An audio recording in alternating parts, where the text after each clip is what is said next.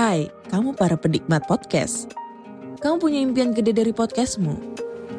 Terus First Story bisa banget bantu kamu. Mulai dari F-Link, Dynamic Audio Insertion, sampai statistik yang komprehensif. Semua ada di First Story.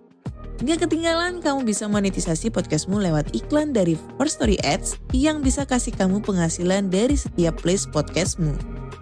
Yuk gabung sekarang dengan klik di firststory.me. Sekali lagi, klik di firststory.me. Mari kita bawa mimpi podcastingmu menjadi kenyataan.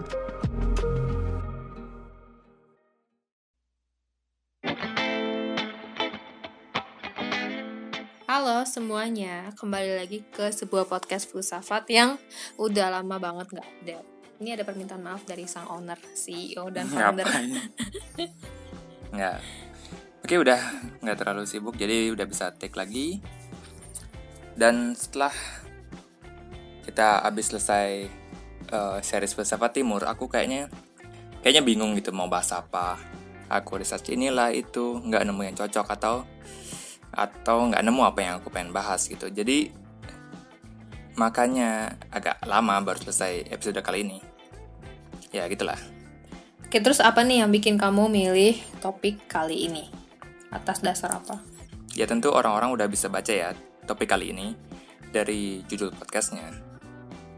Jadi sebelum mulai aku mau kasih konteks kenapa aku milih topik ini. Yang mungkin nggak nyambung banget dari filsafat timur ke skeptisisme.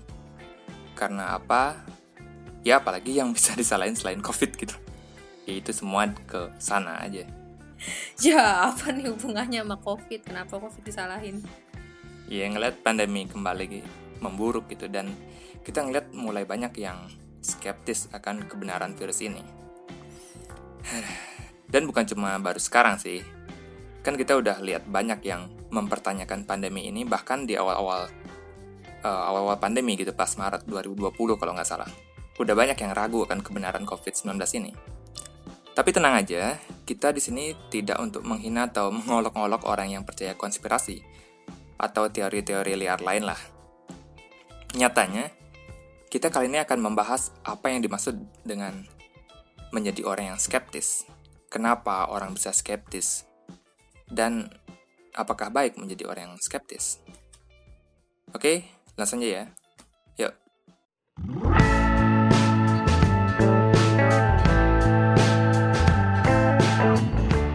Oke, kita udah cukup sering nih dengar ya kata skeptis yang berarti sikap yang kurang percaya. Yang mana pada konteks kali ini nggak percaya pada narasi keberadaan virus COVID-19 nih, vaksinnya, ya pokoknya segala yang berhubungan dengan inilah Pandeminya. pandemi lah. Tapi kenapa secara umum kita skeptis gitu loh? Terhadap apa pun lah. Kenapa manusia bisa skeptis? Ya takut dibohongi lah. Kali, ya kan? Iya, ya bisa dibilang seperti itu. Tapi permasalahan filosofis yang mendasar yang membuat skeptisisme muncul adalah permasalahan dalam mengetahui. Gitu. Gimana ya, agak ribet ya bahasanya. Jadi intinya adalah dalam hidup ini gimana kita bisa tahu atau mengetahui gitu. Dan setelah kita tahu akan suatu hal, gimana kita tahu itu adalah kebenaran dan bukan apa mispersepsi atau tipu daya belaka gitu. Bukannya kita udah pernah bahas ini ya? Di episodenya René Des- Descartes. yang- Descartes.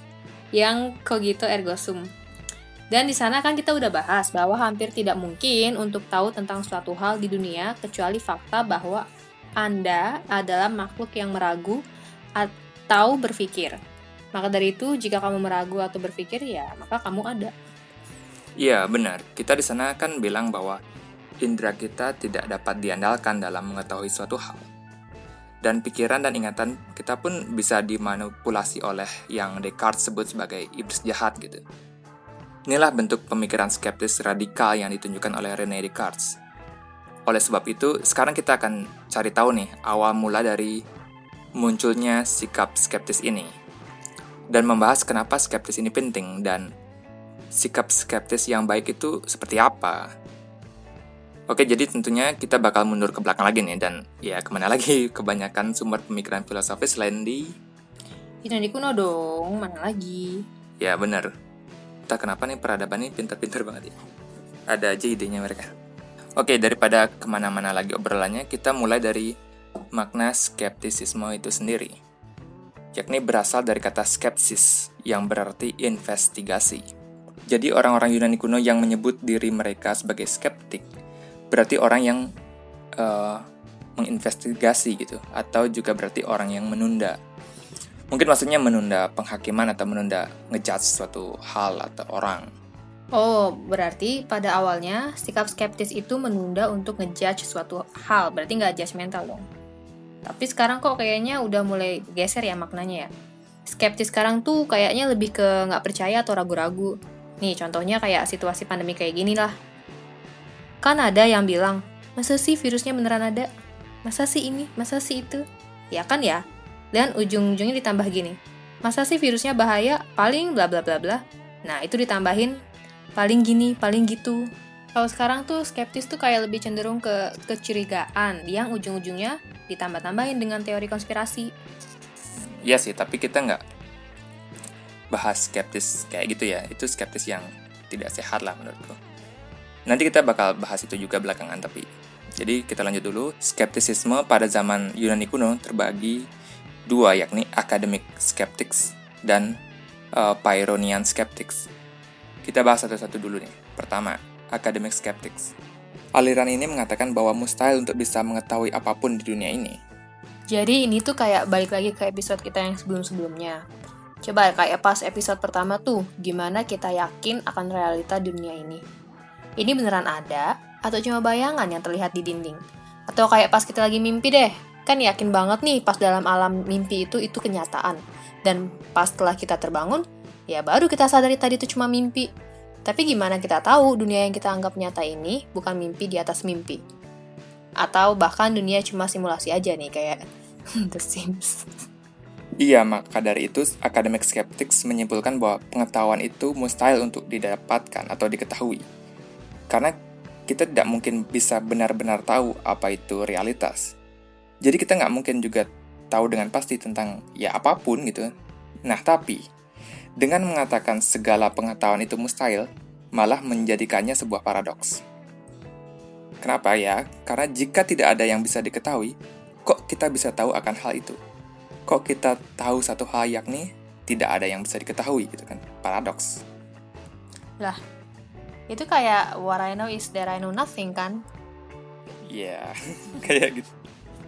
Iya kayak gitulah. Maksudnya sekarang bedanya dengan Pyrrhonian skepticism itu mereka bisa dibilang benar-benar menghayati sikap skeptis yang kita udah kasih tahu tadi. Kalau akademik skeptik mereka menyebutkan bahwa tidak ada yang bisa diketahui, tapi kalau Pyrrhonian skeptik itu mereka secara terus-menerus bertanya dan meragukan dari hal-hal yang besar hingga hal-hal sepele gitu. Mereka bertanya apakah ini dunia yang aku tinggali ini beneran ada? Apakah aku beneran ada gitu dan lain-lain lah. Terus skeptis terhadap yang sepele itu gimana maksudmu? Ada kisah nih ya, entah ya beneran apa enggak tuh. Orang ini bernama Pyro. Dialah sosok yang bisa dibilang pertama kali menyuarakan pemikiran skeptisisme yang seperti ini nih. Makanya nama alirannya Pyrrhonian Skeptics gitu.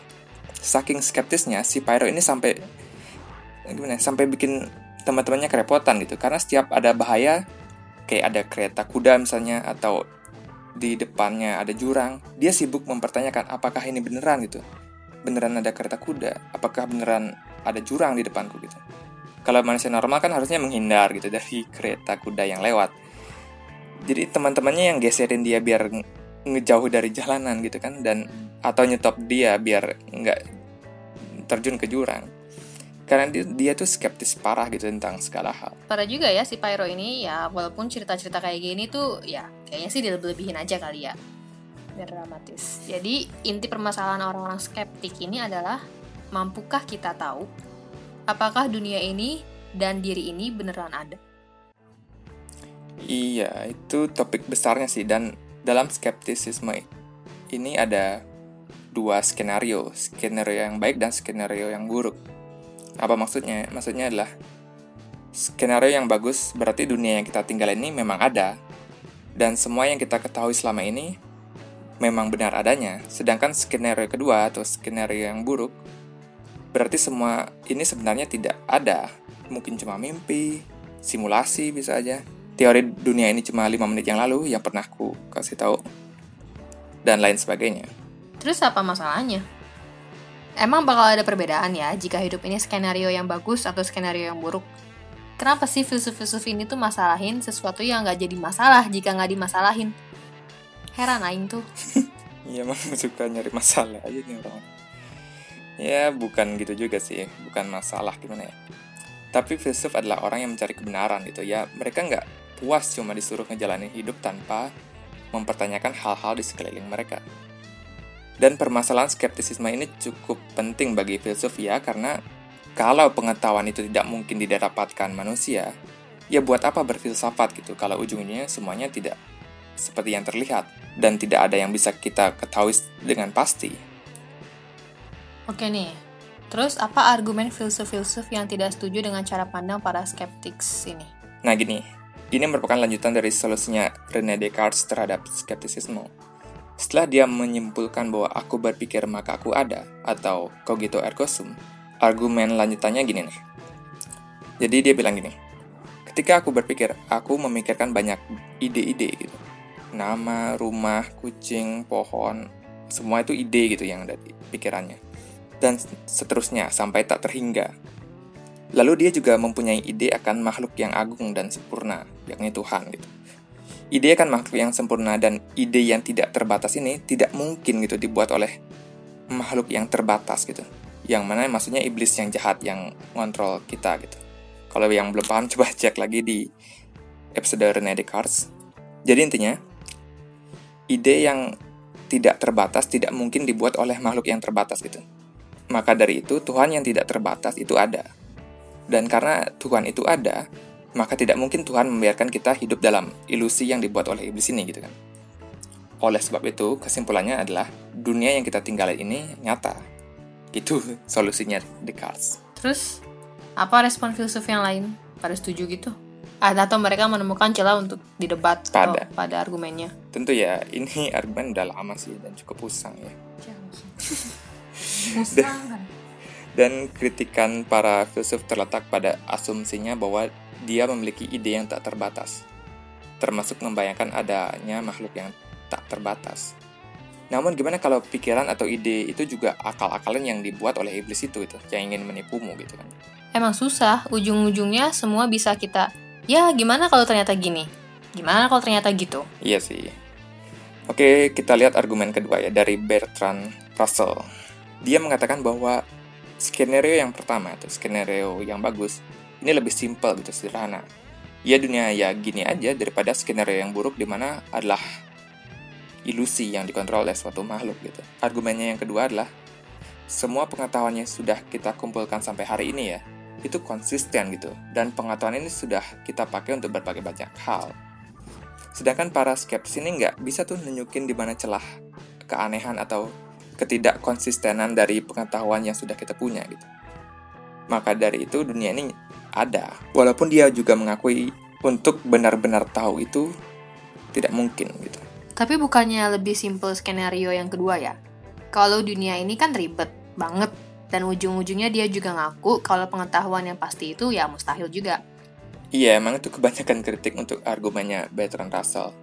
Maka dari itu kita lihat respon filsuf yang terakhir nih. Kali ini dari George Edward Moore dalam esainya yang berjudul Proof of an External World, dia berargumen bahwa untuk membuktikan kebenaran dunia ini, ya tinggal lihat aja tanganmu sendiri. Terus lihat tanganmu lagi satu. Ada kan gitu. Terus dia bilang, setidaknya ada dua objek eksternal di dunia ini. Maka dari itu, dunia nyata ini ada. Udah, gitu dong. Lihat tangan kanan kiri, dah nyata ada. Iyalah, maksudnya. Nah, coba kita lihat argumen skeptisisme dulu premis pertamanya untuk skeptisisme itu jika kita tidak tahu bahwa kita ada di dalam skenario yang bagus, maka kita tidak punya pengetahuan. Udah, coba pikirin itu dulu. Premis keduanya, kita tidak tahu bahwa kita ada di skenario yang bagus. Kesimpulannya, maka kita tidak punya pengetahuan. Nah, argumen ini dibalik sama Moore. Premis pertamanya masih sama, premis satu Jika kita tidak tahu bahwa kita ada dalam skenario yang bagus, maka kita tidak punya pengetahuan. Masih sama. Nah, premis keduanya gini, dia bilang gini.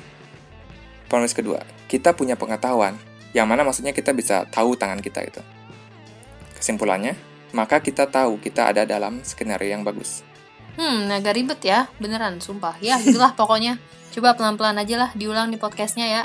Ya, atau coba ditulis premis-premis tadi. Kayak lebih gampang dicerna kalau itu ketulis. Nah, udah ya, kira-kira penjelasan mengenai skeptisisme, permasalahannya, dan respon beberapa filsuf mengenai kemungkinan skeptis terhadap dunia ini. Nah, sekarang kita bertanya lagi nih, apa pentingnya skeptisisme dalam kehidupan kita sehari-hari?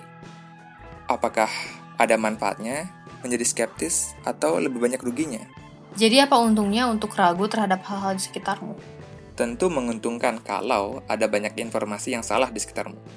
Hoax, disinformasi, dan lain-lain. Yang mana kenyataannya emang gitu kan di sekeliling kita sekarang. Jadi skeptisisme ini adalah filter yang sangat bagus untuk menyaring pengetahuan atau informasi yang palsu. Ya tapi gimana? Sedangkan kamu sendiri bilang tadi, kesimpulan dari pemikiran skeptisisme adalah bahwa faktanya untuk tahu suatu hal dengan pasti itu ya nggak mungkin. Apalagi si Pyro aja ngalamin banyak kesulitan dalam hidupnya karena terlalu skeptis lah terhadap segala hal. Nah, itu bisa disebut sebagai skeptisisme yang tidak sehat. Yang membuatmu tidak fungsional dalam hidup ini terus-menerus meragukan segala hal yang membuatmu tidak memiliki pijakan dalam hidup ini. Atau ya kamu hanya meragukan narasi arus utama atau mainstream, dan lebih percaya ke teori konspirasi. Tapi kamu sendiri tidak mempertanyakan balik teori-teori tersebut gitu. Terus skeptisisme yang sehat tuh kayak gimana contohnya? Healthy skepticism itu kayak ketika kamu meragukan bukan hanya sekedar untuk meragukan gitu, ngerti nggak? Jadi yang sehat itu meragukan untuk menemukan kebenaran gitu. Skeptisisme yang tidak sehat itu cuma kayak orang paranoid aja. Gimana kalau gini ya? Yang sebenarnya gitu. Gimana kalau para elit manfaatin aku ya? Gimana kita sengaja dibikin susah ya biar kita tunduk? Gitu aja terus tanpa benar-benar pengen tahu ujung permasalahannya apa. Oke, kan kamu bilang tujuannya itu adalah mencari kebenaran. Tapi gimana kita tahu itu kebenaran yang sebenar-benarnya? balik lagi nih kan ke permasalahan skeptisisme. Iya, kebenaran yang sebenar-benarnya itu susah. Kebenaran yang utama itu kesampingkan dulu lah. Nggak bakal habis-habisnya perdebatan tentang hal itu.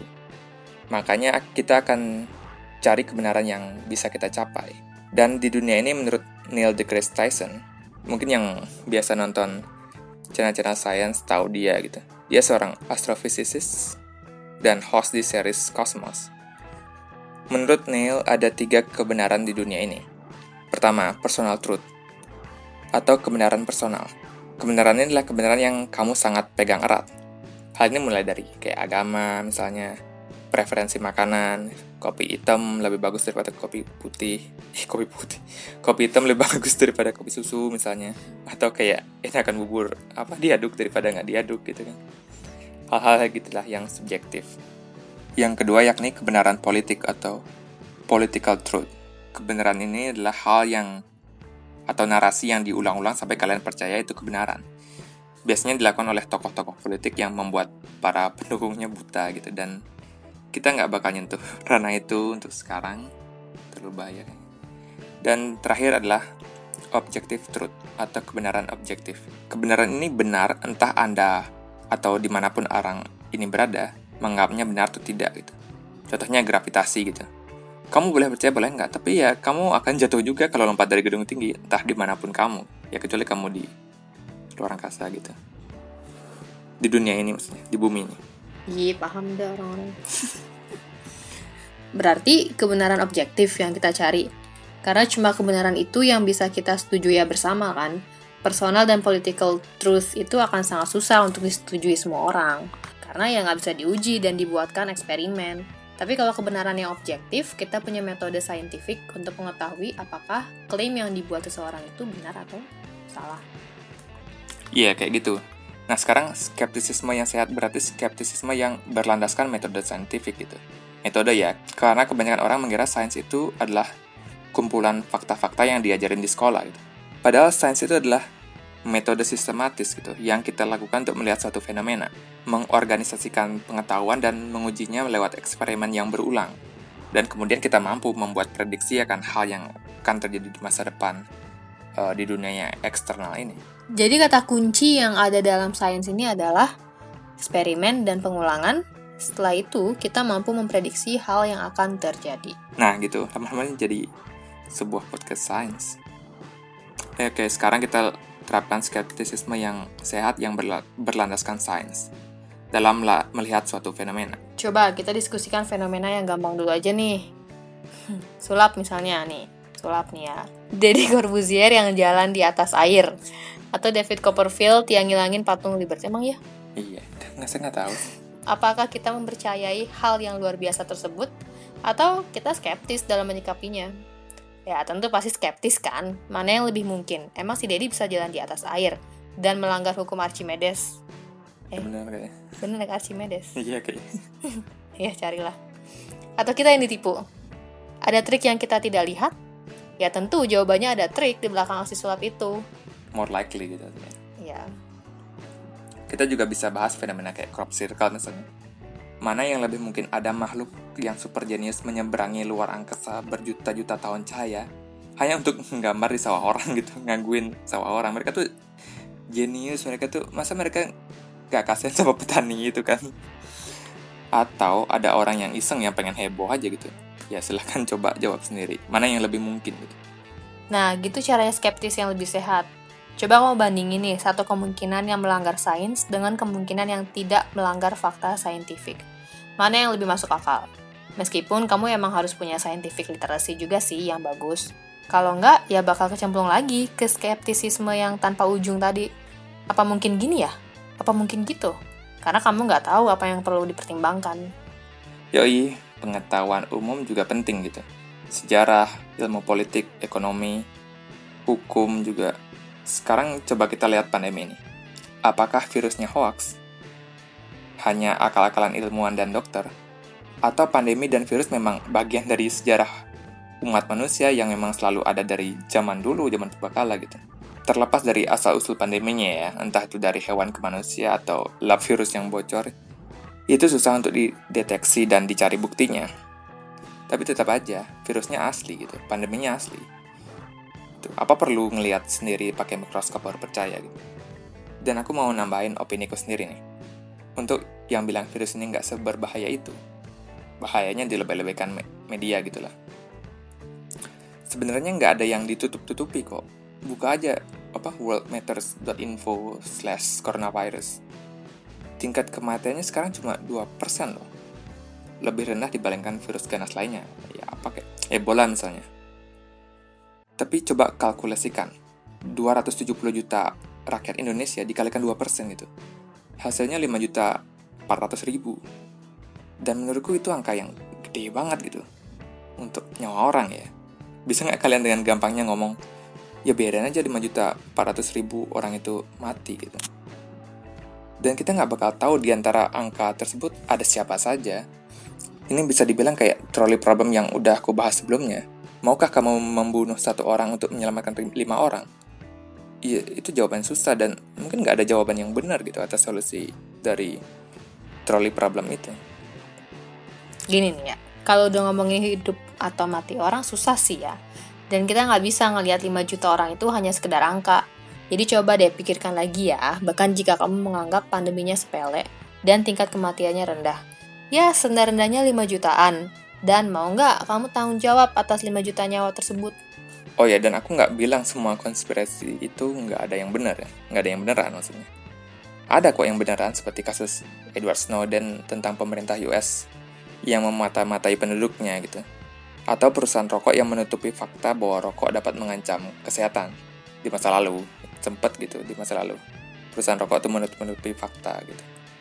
Tapi tentu kebanyakan uh, teori-teori konspirasi ini ya cuma sekedar teori atau hipotesis belaka. Tapi kenapa kita sangat suka dengan teori konspirasi gitu? Sebenarnya ada banyak faktor. Dan salah satunya kalau kita lihat dari segi psikologis, ya karena kita butuh kepastian tentang apa yang terjadi. Sedangkan dunia nyata ini tidak pasti. Dulu jangan beli masker, buat nakes saja gitu terus disuruh lagi pakai masker nah sekarang pakai dua lapis gitu ya karena sebenarnya kita dalam proses belajar tentang virusnya karena masih baru. Tapi kalau konspirasi selalu menawarkan kepastian. Si ini nih pelakunya penyebabnya. Santai aja nih ini cuma nih gitu. Dan lain-lain gitu. Jadi itu lebih pasti gitu untuk kita. Nah, untuk alasan kedua, kita bisa lihat dari sudut pandang evolusi. Faktanya kita adalah hasil seleksi dari gen-gen yang parno gitu, paranoid. Karena kalau zaman dulu kita nggak parnoan, ada semak-semak gerak, kita santai aja gitu. Ya mungkin aja itu singa gitu loh. Tapi kalau genetik yang memiliki kecenderungan atau trait paranoid, pasti langsung kabur setiap ada gerakan yang mencurigakan di semak-semak. Nggak peduli itu tupai, burung, atau bahkan emang beneran singa gitu trait atau kecenderungan yang kayak gitu yang more likely to survive dan meneruskan gen paranoid itu ke anaknya. Wajar ya, apalagi kita juga binatang yang pandai menemukan pola. Jadi, jika kita dikasih informasi yang cukup banyak, kita bisa aja nemu kaitan-kaitan antara hal yang sebenarnya nggak ada hubungannya sama sekali. Iya, dan sebenarnya aku bisa lebih banyak sih. Uh, uh, apa nge-share tentang kesalahan-kesalahan kita dalam berpikir tapi itu kayak untuk episode lain aja kali ini kita akan fokus ke konspirasi dulu nih dan sekarang yang terakhir aku pengen share kali ini adalah bagaimana cara mendeteksi tingkat kebenaran teori konspirasi dan ini aku dengar dari Michael Shermer dia adalah penulis buku Why People Believe Weird Things dan dia adalah founder dari The Skeptic Society. Oke, langsung aja. Pertama, semakin banyak orang yang terlibat, semakin rendah pula kemungkinan konspirasi itu nyata. Ya, contohnya misalnya konspirasi bahwa pandemi ini adalah persekongkol apa? Persekol persekongkolan. Persekongkolan para elit-elit di berbagai belahan dunia. Ya, dan jika melibatkan banyak orang dan dari berbeda institusi akan sangat sulit mencari tujuan bersama, keinginan bersama, atau metode yang sama. Dan jika banyak orang yang terlibat, akan semakin susah juga untuk membungkam mulut orang-orang yang terlibat itu. Iya benar. Terus kedua nih, semakin general dan semakin serunya teori konspirasi, semakin rendah pula kemungkinan kebenaran teori itu. Contohnya pandemi COVID untuk menguasai dunia gitu. Menguasai dunia, hahaha gitu. Back sound aja lah, jangan suara. Ho, ho, ho, ho, gitu. Konspirasi yang nyata biasanya hanya pada tingkatan rendah itu. Seperti persekongkolan antara perusahaan lokal atau atau persekongkolan oknum-oknum yang tidak bertanggung jawab. Kayak tes PCR yang dipakai ulang oleh oknum di bandara waktu itu ya yang konspirasi atau persekongkolan ya cuma kayak beberapa orang di circle kecil itu aja gitu kan. Dan ya, coba kalian pikirin baik-baik. Lebih mungkin mana? Sekelompok orang yang sengaja membuat pandemi untuk mendapatkan keuntungan atau ada sekelompok orang yang memanfaatkan pandemi untuk mendapatkan keuntungan? Ya, coba dijawab sendiri ya. Dan faktanya, ada atau tidak adanya pandemi, emang pasti ada orang-orang yang suka mencari kesempatan dalam kesempitan gitu. Bukan orang menciptakan kesempitan untuk mendapatkan kesempatan. Oke, kayaknya itu dulu aja kali ya. Maka dari itu lebih baik kita semua untuk rendah hati dan mengakui ketidaktahuan kita. Sadari bahwa kita melewati masa yang suram ini bersama-sama dan percayakan kebijakan kepada orang yang ahli. Atau jika Anda masih belum percaya, ya lakukan penelitian sendiri. Cari bukti yang dapat dipercaya, pelajari bidang ilmu yang diperlukan untuk memahami suatu masalah atau suatu fenomena yang terjadi. Dengan melakukan hal-hal tersebut akan mampu membuat diri kita melihat dunia sebagaimana adanya, bukan sebagaimana yang Anda inginkan. Oke, aku Yoga. Aku Email. Bye. Bye. Eh, udah masuk nih endorsean COVID-nya. Udah amat, nggak mau gue respon.